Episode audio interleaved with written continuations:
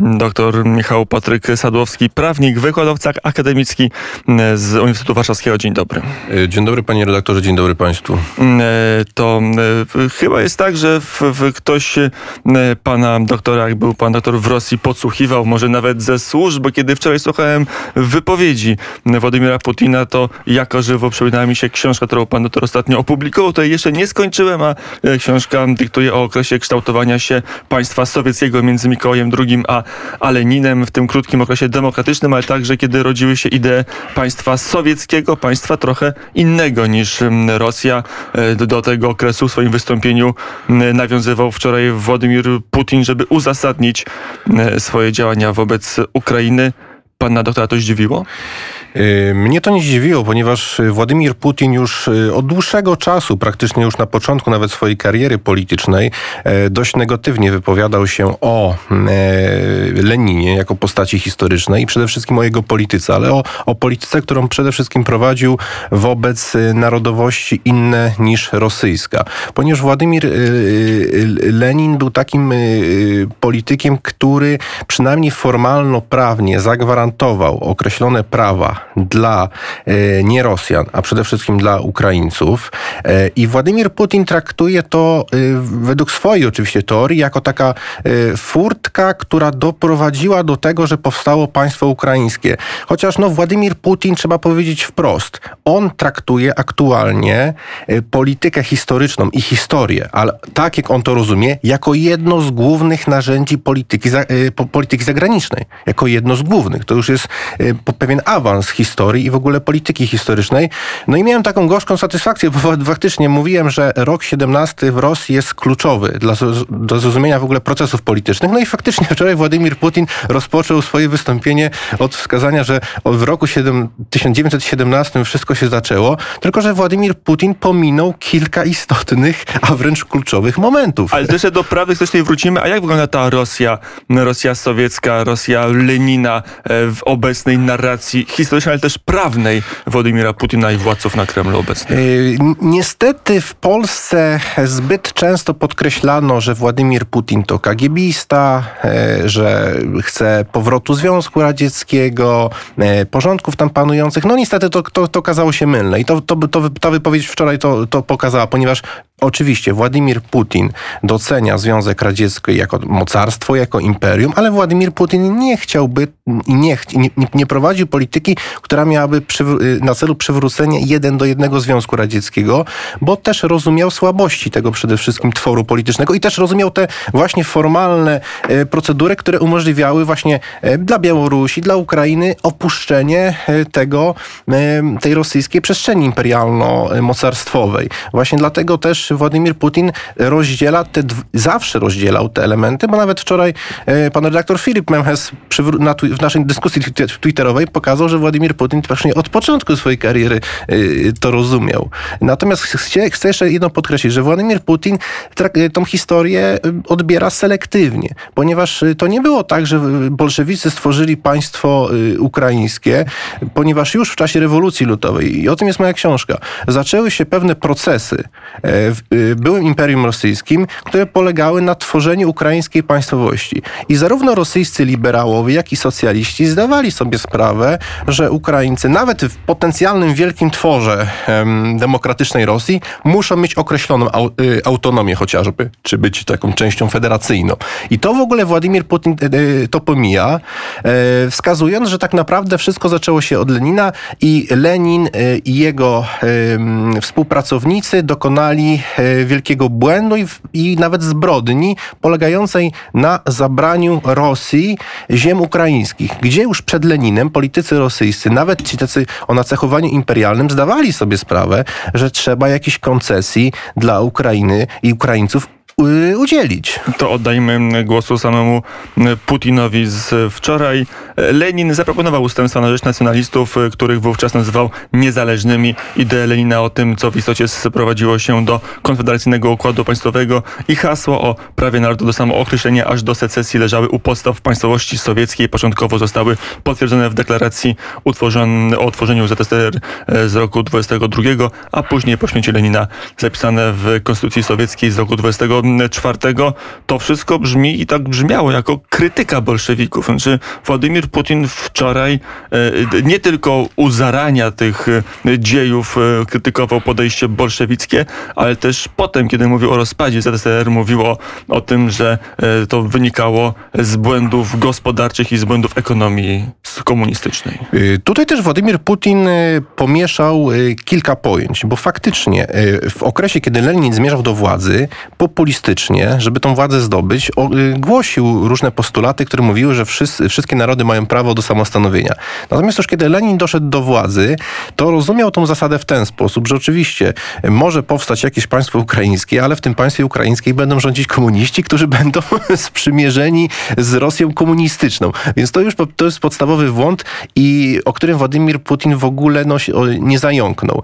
Natomiast y, ta wizja historii, którą ma, wyznaje Władimir Putin, jest też charakterystyczna dla polityków, którzy zaczynali swoją karierę w latach 90., ponieważ kiedy upadł Związek Radziecki, e, to wiele osób zdawało sobie sprawę, że sama ideologia e, komunistyczna była jednym wielkim oszustwem, uproszczeniem i stanowiła naruszenie takich, można powiedzieć, uczuć e, i patriotyzmu rosyjskiego.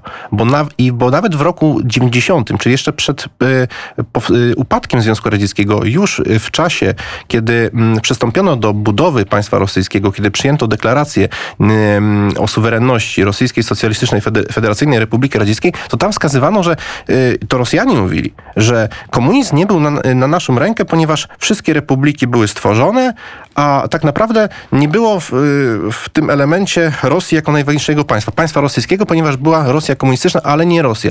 I Władimir Putin widać y, nadal mentalnie jest w latach 90. i co, co jest, ale ta jego narracja jest o tyle też niepokojąca, bo on y, wykorzystując tą historię, chciałby, jak, chciałby jakby cofnąć bieg y, historii XX wieku. Praktycznie od XVII roku chciałby tą politykę zmienić, y, a najbardziej w stosunku do Białorusi i Ukrainy. Bo w artykule, który publikował rok temu o historycznej jedności Ukrainy, Ukrainy i Rosji, on napisał, że Ukraina i Rosja to jest taka jedna przestrzeń historyczno-duchowa.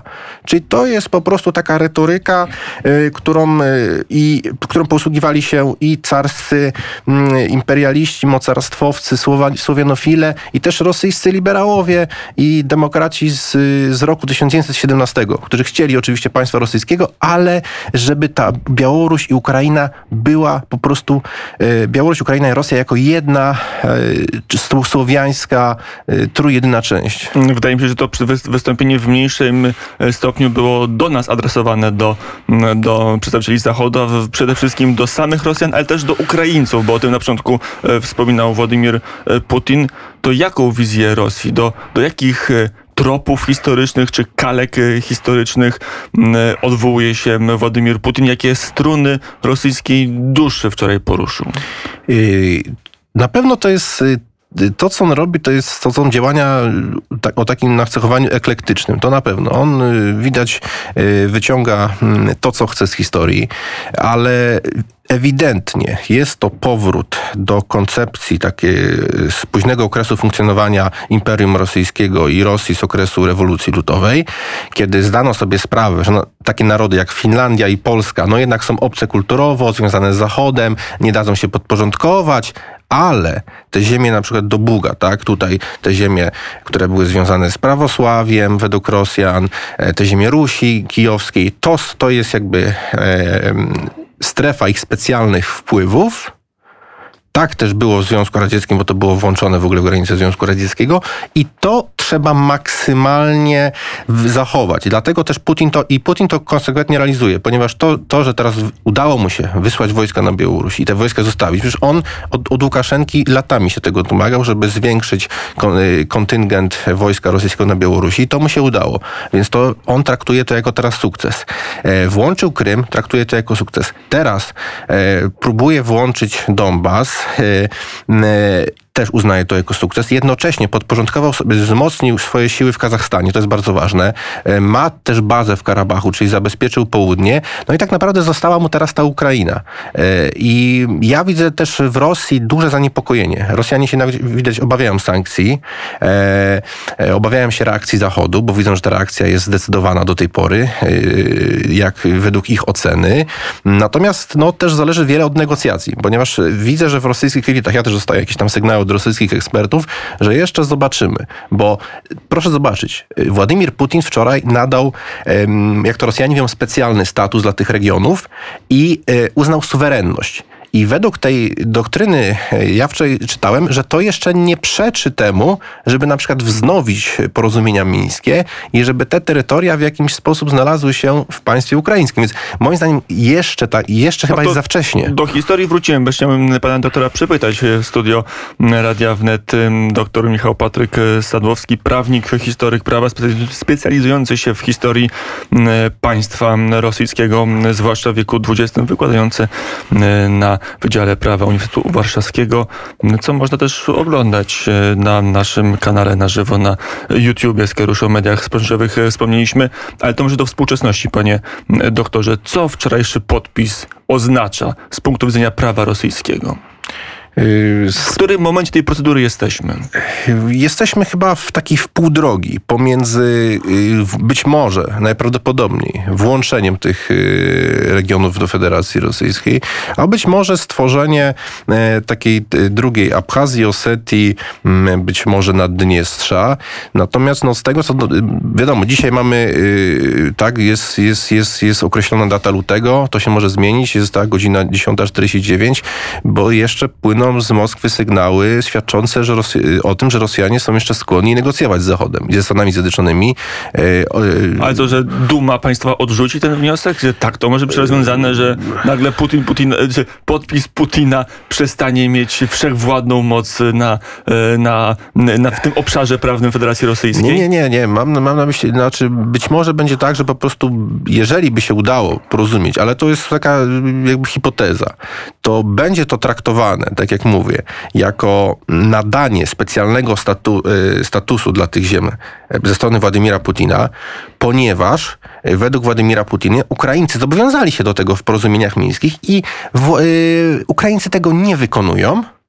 Y, czyli nie gwarantują praw dla ludności rosyjskiej i rosyjskojęzycznej, czyli naruszają prawa człowieka, więc Federacja Rosyjska, e, chcąc chronić tą ludność, nadaje im ze swojej strony specjalny status. A to, że Amerykanie na przykład, czy, czy, czy, czy przed Francuzi, Niemcy będą chcieli dalej negocjować, to świadczy, że być może Federacja Rosyjska ma tutaj też rację. Więc to jest zupełnie inne rozumienie w ogóle prawa międzynarodowego, takie rosyjskie rozumienie. E, pytanie, czy to w ogóle jest prawo międzynarodowe w tym zakresie, no bo to też y, to jest jednostronne traktowanie prawa międzynarodowego i to jest y, taka zupełna upolityczniona wersja traktowania prawa y, dla, dla nas w ogóle niezrozumiała. Dlatego też jesteśmy tu wszyscy dzisiaj w szoku, tak można powiedzieć. Tak? To, są, to jest też jednostronne, jednostronna zmiana granic, tylko że ja też powtarzam, że takie coś na przykład stało się dwa, już prawie dwa lata temu w Górskim Karabachu kiedy e, przy stoliku e, premier Armenii, prezydent Azerbejdżanu i prezydent Rosji podpisali porozumienie zmieniające w ogóle granice. Państwo NATO, czyli Turcja, również to zaakceptowała, więc y, te, te takie precedensy zmiany granic, y, one w, y, w świadomości Władimira Putina już zaistniały w ostatnich półtora roku. Więc być może to będzie taki wielki nacisk, bo też komentatorzy rosyjscy zwracają uwagę, że Władimir Putin jest przekonany, że e, zobaczcie, i tak mówi też do Zachodu. Zrobiłem porządek w Kazachstanie. Nie ma już tam walk wewnętrznych, jest spokój. Możecie sobie inwestować. Również, zobaczcie, uspokoiłem Ormian i Azerów, są tam moje wojska. A na Ukrainie leje się krew. Więc dlaczego nie pozwalacie e, wprowadzić porozumienia mińskie i nadania e, specjalnego statutu dla wschodniej Ukrainy i będzie spokój, ewentualnie będziemy to troszkę kontrolować. To, I to jest rozumienie w ogóle, zupełnie, zupełnie inne rozumienie tego regionu. Natomiast Władimir Putin no, odmawia e, podmiotowości dla Ukrainy. Jakiegoś powodu leje się krew, to tylko wyjaśnimy z jakiego, dlatego że Rosjanie bombardują Ukraińców i to jest ten powód, dla, dla, dla którego leje się krew i wtedy, i wtedy kółko się zamyka, tak? Ktoś rozlewa krew, a potem twierdzi, że sytuacja uspokoi, wystarczy, żeby przestał strzelać. To jeszcze, panie doktorze, wróćmy do samej Rosji. Powiedział pan, że to jest wystąpienie eklektyczne, e, że to jest e, trochę tego, trochę tego. Znaczy Władimir Putin ma jakąś swoją własną wizję Rosji, bardziej carskiej albo bardziej tej krótkiej, demokratycznej między dwiema rewolucjami w roku 17. E, czy to jest jednak bardziej Rosja komunistyczna, którą niby krytykował, ale z drugiej strony padły bardzo ciekawe słowa. Skoro Ukraina chciała dekomunizacji, to niech poniesie konsekwencja. Tą konsekwencją jest o zabranie Krymu i wschodu Ukrainy i pewnie dalszych ziem, które zdaniem Putina właśnie komuniści Ukrainie przyznali, tworząc ją. Ja dochodzę do wniosku, że Rosja Władimira Putina to jest tak zwana Rosja okresu przejściowego. I on oznacza, że on e, przejął władzę w państwie, które znajdowało się w głębokim e, kryzysie i w rozsypce po, e, po, po upadku Związku Radzieckiego, kiedy tworzyła się Federacja Rosyjska. I on ma specjalne prawo do tego, żeby rządzić jednoosobowo, z pominięciem wolności politycznych, żeby uratować jak najwięcej z tego imperium, z tego mocarstwa, a dalej jakoś to będzie po nim. Na razie jest najważniejsze uspokojenie sytuacji gospodarczej, społecznej i przede wszystkim jak największe y, y, podporządkowanie sobie ziem z obszaru poradzieckiego i z tego obszaru Imperium Rosyjskiego, ale te ziemie, które do, znajdowały, takie ziemie, można powiedzieć, ruskie czy rosyjskie, należące do, do, do, do wcześniej do Rusi Kijowskiej. No tutaj ewidentnie, na, no, daj, daj Boże, tutaj Polska nie wchodzi w jego taki krąg zainteresowań, bo y, tutaj oni uważają, że Polska ma prawo tylko tu funkcjonować do Bogu, jeżeli chodzi o swoje, swoje wpływy polityczne. Z, z, państwami bałtyckimi to jest już skomplikowane, bo z jednej strony Rosja uznaje ich tak prawa do funkcjonowania, uznaje, że ta, aneks, ta aneksja być może była błędem z roku 40, no ale z drugiej strony jest tam ludność rosyjska, więc to już jest niepokojące dla Rosjan, bo oni już mają pewne ambicje wpływania na, wpływania na status ludności rosyjskiej w państwach bałtyckich. E, I to jest jego celem. On traktuje siebie jakiego, y, takiego trochę zbawcę y, Rosji, mocarstwa i uważa, że mm, ma, z tego powodu ma specjalne prawa, żeby zachować ten status mocarstwowy Rosji, a dalej jakoś to będzie, ktoś tą machinę e, Ale przejmie. Jak się patrzy, bo też był cały pasus o prawosławiu, który jest dławione, ten, mm, jeśli chodzi o patriarchat moskiewski na Ukrainie, o tą ochronę ludności, języka rosyjskiego, no to wszystko się wpasowywuje w politykę Rosji carskiej od początku wieku XVIII począwszy. Znaczy tak, jeżeli chodzi o... Ale wcześniej, mówiąc szczerze. Jeżeli chodzi o sferę ideologiczną, widać, że y, Władimir Putin odrzuca, odrzuca marksizm jako taki. E, to zresztą widać, ten alians y, y, władzy i cerkwi w Rosji jest dość znaczny. Restytucja dóbr też jest, idzie w takim kierunku, że ta cerkiew jest wzmacniana, przynajmniej finansowo.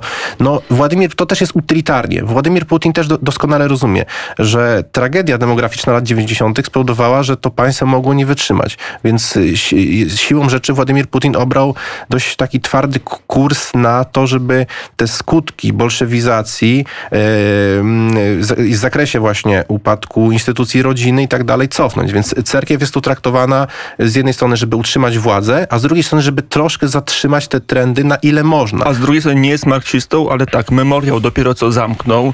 E, Stalin znowu staje się bohaterem i to chyba przy poparciu Kremla.